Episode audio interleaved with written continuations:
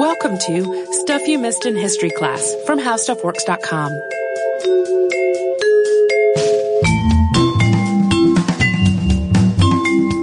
Hello and welcome to the podcast. I'm Holly Fry. And I'm Tracy V. Wilson. Tracy, do you know what everyone on Earth is talking about? Is it eclipses? It is. Uh, we've reached. It's, it's all eclipses all the time. Yeah, we've we've reached the point that my mom and her sisters are talking about eclipses on our family Yahoo group, which is a, a threshold in how many people are talking about something. Right. Uh, and that is, of course, because of the event that is being billed, at least in the U.S., as the Great American Eclipse, which will have happened on the same day that this episode publishes, August 21st, 2017. Uh, I suspect this episode will air after the eclipse actually happened or right around it in terms of when it goes live. But, um, moreover, if people are into the eclipse, they're probably out watching the eclipse and not sitting somewhere listening to a podcast. I'm gonna tell you that's where I will be is out Yeah. somewhere. I'm traveling to because we you are near the line of Yeah. totality. I am Yeah. not. So Yeah. we're going on a trip. Yeah, we have a little officey thing planned. Um, but so for that end, we are not going to fill this with uh, warnings about how to carefully observe an eclipse. I hope you will have gotten those before you maybe looked up. Um, but it seems like a great time to discuss some eclipses in history. There are a lot of eclipses that have been recorded through the ages, but today we're going to talk about five of them. Uh, if we leave your favorite out, our apologies, but we just wanted kind of a, a sampling of eclipses and kind of their interesting points in the historical record. Yeah, and to be clear, today we are talking specifically about solar eclipses when the moon passes between the earth and the sun and at least a portion of the sun is blocked, casting a shadow on the earth. We are not getting into lunar eclipses when the earth passes between the sun and the moon, which causes the moon to go dark. Right. And there are four types of solar eclipse. Partial, annular, total, and hybrid. And a partial eclipse occurs when the moon only obstructs a part of the sun. And this is often described as the sun looking as though there is a bite taken out of it. Annular means ring shaped. I don't know about you, Holly, but the, the eclipses that I have seen so far, aside from partial ones, have all been annular eclipses. Um, which comes from the Latin word annulus. So an annual, an annular eclipse is when the moon passes in front of the center of the sun, uh, but it leaves a ring of the sun visible around the moon. And a total eclipse is when the moon is close enough to the earth that as it passes in front of the sun, the sun is completely blacked out. So there's not a sliver or a ring around the outside as in the case of the annular eclipse. The sun's corona is still visible though. There is uh, this much talked about eclipse that's happening that the day this episode airs, which is August 21st of 2017, that is a total eclipse. Yeah, sometimes uh I have found in it when I was younger it took me a long time to really grasp this sounds so foolish as I say it, but uh the difference between an annular eclipse and a, a total eclipse Mhm. because you still see that coronal ring on a total eclipse and I'm like, but you can still see it and they're like, no, you're not seeing the sun, you're seeing the light off of the sun. Right. And I'm like, but I'm seeing sunlight and so but it's that's the thing. Yeah. You will still see light. Well, and as, But- as we were planning our whole, uh, our trip, we were talking to the other folks who were going to be traveling with us. Um, and I had, I was like, okay, but I remember watching an eclipse at my elementary school and I had to go look that up and like figure out what year was that? What was going on? It was an annular eclipse. And then I said, okay, now I also remember watching one in our yard. Looked that one up. Also an annular eclipse. And then I was like, okay, obviously my memory is not as sharp as I would like it to be regarding what eclipses I have seen. Oh, mine definitely is not. Um, and the fourth type that we mentioned, a hybrid eclipse, is one that appears to be a total eclipse from one vantage point on Earth and an annular eclipse from another point on Earth at the same time. And that has to do with where the moon is in position, in relation to your position on Earth and the position of the sun. So additionally, annular, total, and hybrid eclipses will look like partial eclipses uh, from positions that are outside of the path of totality. So where you are in Atlanta is near the path of totality, so we mostly covered up. Yeah. Uh, also, we're kind of excited about this whole eclipse situation, if you cannot tell. Uh, the oldest known story of a solar eclipse also comes with a sad tale of two men who failed to predict it. Uh, this particular event took place in China around 2137 BCE. There are actually some discrepancies as to whether or not that year is accurate. Uh, writings in China from this period have described such events really quite poetically as, quote, the sun and moon did not meet harmoniously. So to be clear, there were eclipses before this point, but we are just talking about ones that were recorded. It was not the first sure. eclipse that ever I mean, there happened must have Earth. been, but yeah. So ancient China's mythology around eclipses was that they took place when a celestial dragon was eating the sun. And in a tradition that built around the idea of scaring the dragon away to get the sun back, people would make lots of noise by banging, banging pots together or playing drums and basically doing anything that would create the loudest sound possible. Sounds pretty fun. Uh, the apocryphal story attached to this ancient eclipse involves two court astronomers, Ho and He. Their job was to predict any important celestial events and inform the emperor of them. And as the story goes, in this case, the emperor only learned of the eclipse event when he heard the banging noises of his people trying to frighten the mythical dragon. Naturally, this failing on the part of the astronomers who, according to legend, were drunk when they should have been doing their jobs, was met with a great deal of anger on the part of the emperor. And the story goes that they were then executed for their poor job performance. There's even a pretty unkind poem that's often cited when the story is discussed. And the poem goes, Here lie the bodies of Ho and He, whose fate, though sad, was visible, being hanged because they could not spy the clips which was invisible. Hi ho, tis said, a love of drink occasioned all the trouble, but this is hardly true, I think, for drunken folks see double. This text is unattributed. We don't know who wrote it, and it was uh, likely almost certainly written long after the event in China by a Western author, just based on these sort of apocryphal stories of Ho and He. And this has led to this blanket assumption that these two men were incompetent. But there have been other discussions of them in the historical record and China's astronomical knowledge uh, that was done in a few different works throughout the centuries. So according to Chinese annals, analyzed by later astronomers, he and Ho had actually done a great deal of work on reforming the Chinese calendar through their observations and their calculations. And they had made it a lot more accurate 18th century Englishman John Jackson, after doing his own research and analysis and pulling from translations of Chinese annals as well as contemporary astronomy authors, found that accounts suggested that this eclipse, if it's the one that astronomers were pointing to, was very brief. And he wrote in 1752, quote, if the eclipse was really so small and so short, it is not to be wondered that the two astronomers, he and Ho, should not have observed it nor could any others hardly be supposed to have seen it. But part of the problem is that all of this is backwards engineering an event that could have been just one of any number of possible eclipses that were referenced within ancient Chinese writings. The Jackson quote that we just mentioned is an analysis of one of those events, which may or may not have been the one that sealed the astronomer's fates. So again, that is if this whole execution story is actually true. The 1891 Proceedings and Transactions of the Scientific Association includes the full text of an address that was given by the Reverend J.T. Petty about this story.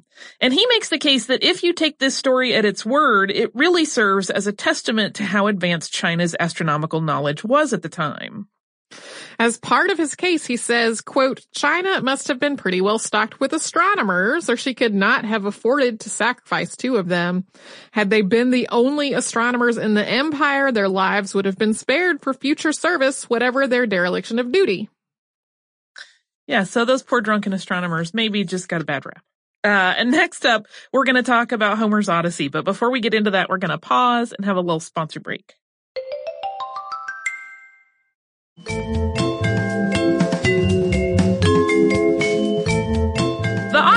Was written by Homer around 800 BCE, but it tells the story set around 1200 BCE, centuries before this poem was actually conceived. And in telling the tale of Odysseus and his decade-long voyage, Homer might have recounted an eclipse that took place in 1178 BCE. Theoclymenus, a seer character within the narrative, shares a prophecy about the doomed fate of Penelope's suitors and ends with what some people believe is a description of an eclipse. Quote, the sun has been obliterated from the sky and an, unlock, an unlucky darkness invades the world. In the story that's still very much alive, Odysseus kills all of the suitors during this event. In the early part of the 20th century, astronomers Carl Schoch and Paul Neugebauer determined that the Ionian Islands would have seen a total solar eclipse on April 16th of 1178 BCE, and this placed it about one decade after the city of Troy was destroyed. But this idea was largely dismissed by critics who felt that there was no way that Homer could have had knowledge of such an event and written about it when it had happened several hundred years before his time. But this topic was revived in 2007 when two biophysicists, Constantino Baikouzis and Marcelo O. Magnasco, used software to analyze data they collected from this text. They combed through the Odyssey and noted mentions of constellations and the positions of Venus and Mercury and the new moon, which happened the night before the prophecy. And using all of that collected data, they determined the possible dates that could have matched the descriptions in the epic poem. And their match was, drumroll please, April 16th, 1178. But even in their paper, which was published in 2008, Baikouzis and Magnasco are very clear that it would be amazing and not terribly likely if Homer knew about this event. They wrote, quote, the main implausibility in the conclusions is that they imply that the author of the lines in question was, first, interested in advanced astronomy, at a time when there were no traces left that the Greek had an interest in it beyond calendrical purposes and in possession of detailed astronomical data of events happening perhaps five centuries before him. This paper goes on to discuss the indications that Homer was interested in, in astronomy and then examines various improbable but not impossible means by which the knowledge of a historical eclipse could have made its way into his sphere of knowledge. But they acknowledge that it's really hard, a really hard case to prove.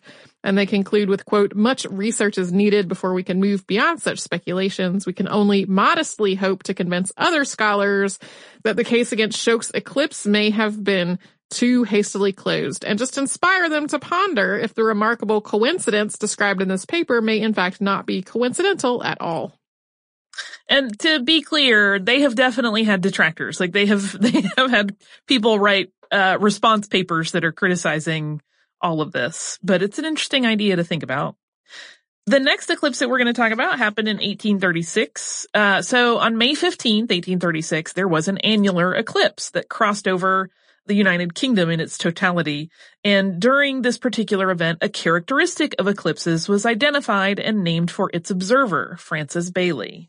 Francis Baily was a British astronomer who had been born in 1774. And initially he had gone into business and done quite well for himself. But at the age of 51, he retired from his work on the London Stock Exchange and writing books about annuities to instead devote his time to science. That charms me a lot. Me too. Uh, but this really wasn't like an out of the blue shift for him. It's not like he said, okay, business time over. Now I'm going to think about the, the night sky. He had actually been interested in science and astronomy for quite some time. And in 1820, which was five years before he left his finance work, he had been a driving force behind the formation of the Royal Astronomical Society. And in the founding of that society, which aimed to promote research in astronomy, he was among colleagues such as John Herschel and Charles Babbage. For the 1836 eclipse, Baily, wanting to see it at its best advantage, traveled to Scotland. And the weather on the day of the event was excellent. The sky was cloudless, and Baily's experience was relayed in a December 9th, 1836 proceeding of the Royal Astronomical Society, as he had spoken about it at their meeting. And this is kind of long, but it's a relaying of what he saw, so uh, bear with us on this lengthy quote. After a brief discourse on uh, Baily's position and setup to watch the eclipse, this account in the proceedings reads, quote, he says he was in expectation of meeting with something extraordinary at the formation of the annulus, but imagined it would only be momentary and consequently that it would not interrupt the noting of the time of its occurrence. In this, however, he was deceived, as the following facts will show. For when the cusps of the sun were about 40 degrees asunder, a row of lucid points, like a string of beads, irregular in size and distance from each other, suddenly formed around that part of the circumference of the moon that was about to enter on the sun's disk. This he intended to note as the correct time of the formation of the annulus, expecting every moment to see the ring of light completed round the moon, and attributing this serrated appearance of the moon's limb, as others had done before him, to the lunar mountains. Although the remaining portion of the moon's circumference was perfectly smooth and circular as seen through the telescope. He was somewhat surprised, however, to find that these luminous points, as well as the dark intervening spaces, increased in magnitude some of the contiguous ones appearing to run into one another like drops of water. Finally, as the moon pursued her course, these dark intervening spaces were stretched out into long, black, thick parallel lines, joining the limbs of the sun and the moon, when all at once they suddenly gave way and left the circumference of the sun and the moon in those points, as in all the rest, apparently smooth and circular, and the moon perceptibly advanced on the face of the sun. After the moon had crossed over the center of the sun, Baily observed another surprise. According to his account, quote, all at once, a number of long, black, thick parallel lines, exactly similar in appearance to the former ones mentioned, suddenly darted forward and joined the two limbs as before, and the same phenomena were repeated but in inverse order. So he witnessed the lines terminating in a curved line of bright beads, which vanished as the annulus ended. The formation of the beads was witnessed by other astronomers as well, several of which Baily consulted with. And Baily was right. It's the lunar geography that causes these beads to form as the sun outlines the valleys and peaks on the moon's surface. Uh, incidentally, when only one bead is visible, this is called a diamond ring effect because you kind of see the, a little, uh, corona of light and then one bright spot. So it kind of looks like a sparkly ring. And though other astronomers did observe this happening, the bead effect is named for Baily. And while observing eclipses after the one in May of 1836, astronomers continued to look for Baily's beads as hallmarks of the eclipse process. Today, photos of eclipses are readily available in books and online, but that certainly was not always the case. So in a moment, we are going to talk about the first photo of an eclipse, but first we will pause for a word from a sponsor.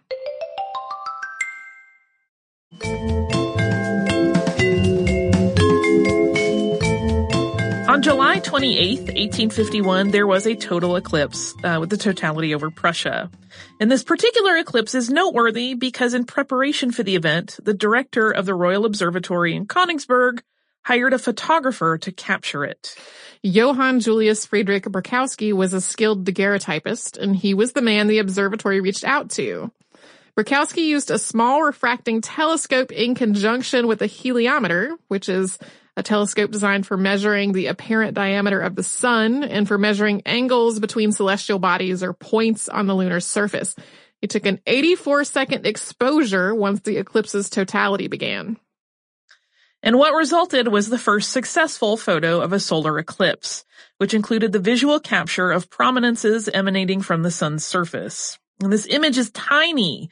Uh, it's one of those things when you think about a photograph, and especially if you've seen it online or in books, you think of like photograph size, like a four by six. This thing is little, little. It's way smaller than that. Uh, the moon on the original plate was only 7.85 millimeters in diameter. And while the director of the observatory initially wrote about the groundbreaking photo without crediting Berkowski, eventually the photographer slash daguerreotypist made his own prints from his plate. These prints were slightly enlarged, but still quite small. As a point of reference, the moon's diameter in these prints was 8.69 millimeters. One of these prints still exists and is in the collection of the Jena uh, University Observatory in Jena, Germany. Another set of prints from Berkowski's plates was ordered by German astronomer Carl Friedrich Wilhelm Peters in 1891. And copies of the Peters prints would go on to be used in textbooks and other publications. Today, you can easily find Berkowski's iconic photograph online, and there are even some images of a human hand holding a framed print to illustrate how little this groundbreaking photograph is. Yeah, it, with the frame included, we're talking like a couple inches that someone can just hold between their thumb and forefinger. It's very small. The last eclipse that we'll talk about is one that's come to be known as Einstein's eclipse. It took place on May 29th of 1919. And several years prior to this eclipse, Einstein had published his now famous general theory of relativity. Uh, for very broad strokes, the crux of the theory is that space can be curved by the influence of gravity of any body with mass. And this was at odds with Newton's Principia, which we have talked about on the podcast before, and which established mathematical rules that applied to celestial motion and was more static and did not take into account something like a gravity bend. Sir Frank Watson Dyson, Astronomer Royal of Britain, began to think about the possibility of testing the theory by observing light. If gravity could distort space, then light passing through that space would also curve. But our sun is so bright that we can't really see the way other stars' light might be bent by the sun's gravity. And this led him to realize that the darkness of the sun as viewed from Earth during an eclipse would offer an opportunity to observe light bending as it approached the sun's edge if Einstein's theory was correct. And side note, you might be wondering if photographs of previous eclipses in the decades since Berkowski's first daguerreotype would have offered any evidence. But this bend in light is seriously slight. The photographs at that point were not of good enough quality to detect such a change, which really can only be analyzed with really quite precise measurement. Once it was determined the eclipse would be the testing ground, another British astrophysicist, Arthur Stanley Eddington, led the test. In the first two months of 1919, he measured the position of the stars that the sun would be passing in front of during the predicted May eclipse. For the eclipse itself, he traveled to an island off of Africa's western coast, and at the same time, he dispatched another team of astronomers to Brazil to take measurements. And this was for coverage in the event that the island had cloud cover on May the 29th. But as it turned out, both locations had a clear view of the eclipse, so there were two separate sets of measurements to use. The eclipse lasted for six minutes during its totality, and both teams took photos throughout that brief time. And after the eclipse ended, Eddington gathered all the information and went back to England and spent the next several months analyzing it. Eddington's findings, which were announced on November 6, 1919, vindicated Einstein and proved that his general theory of relativity was correct. While there were certainly detractors who suspected that Eddington had somehow falsified the data to support Einstein, this is literally the moment that made Einstein famous. On November 7th, he was front page news and suddenly the German-born physicist was the global poster child for genius. Measurements taken during eclipses after 1919 continued to back up Einstein's theory and Eddington's findings. Yeah, which is really cool. I did, uh, somehow I missed that growing up, that piece of information that it was really an eclipse that, uh, made Einstein famous. Yeah. In my head, he, because he's such a famous figure, I think in my head, he just, people are like, wow, this is an amazing theory. You're smart. I, I never think of him as being, you know, having detractors, but of course he did.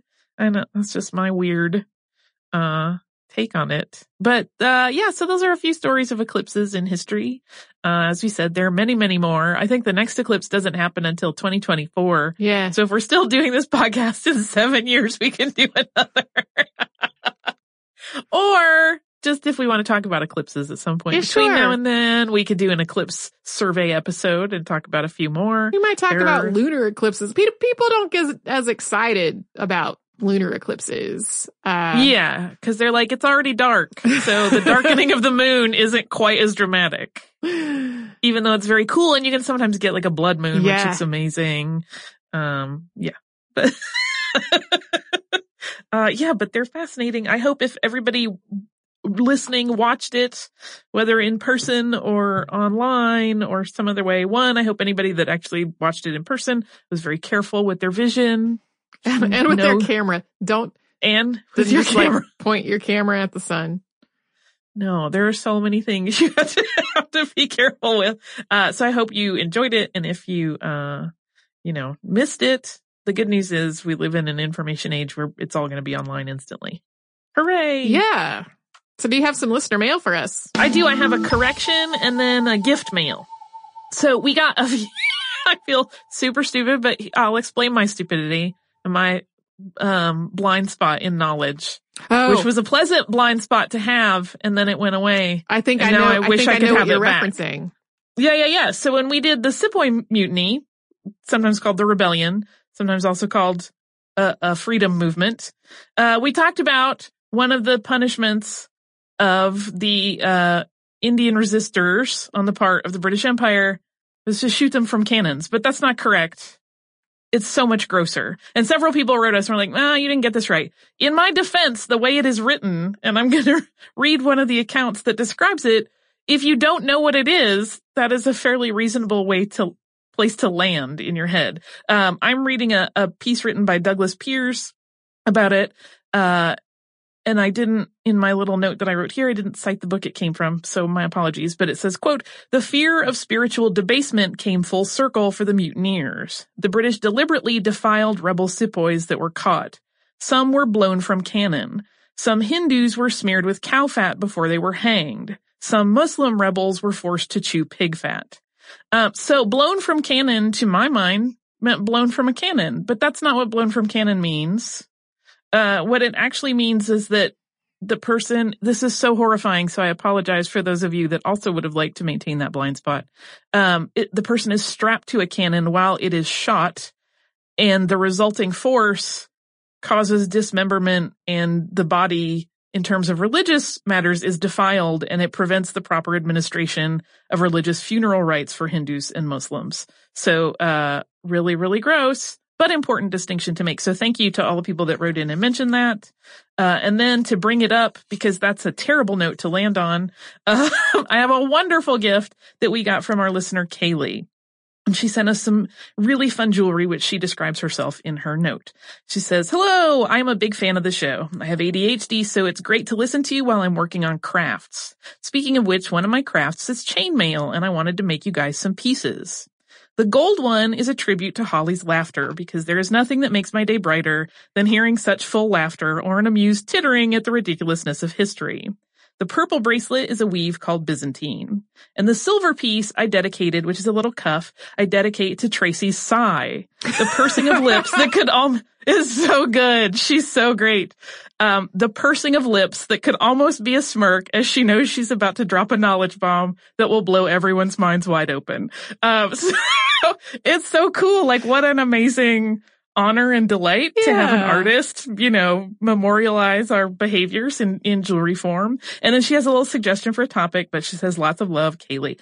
Oh my gosh, that is so sweet and thoughtful and amazing. So thank you, thank you, thank you, Kaylee. Those are fantastic and just such a delight and put a huge smile on my face as I read your card this morning. So thank you, thank you, thank you. Uh, if you would like to write to us, you can do so at historypodcast at howstuffworks.com. You can also visit us across the spectrum of social media. Uh, we are missed in history pretty much everywhere. That includes Facebook, Twitter, Instagram, Tumblr, Pinterest. Uh, you can visit us at our homepage, which is missedinhistory.com and see every episode of the show that's ever happened from way back in the beginning, long before Tracy and I were attached to it, uh, as well as show notes for any of the episodes that Tracy and I have worked on. Uh, if you would like to visit our parent site, you can do that. That is howstuffworks.com. If you type in the word eclipse, uh, in the search bar, you're going to get a recent article that was written called Three Times Total Eclipses Influenced World History. We only have one overlap eclipse with that article, so you'll get some new knowledge if this whetted your appetite. But we encourage you, come and visit us at missedinhistory.com and howstuffworks.com. For more on this and thousands of other topics, visit howstuffworks.com.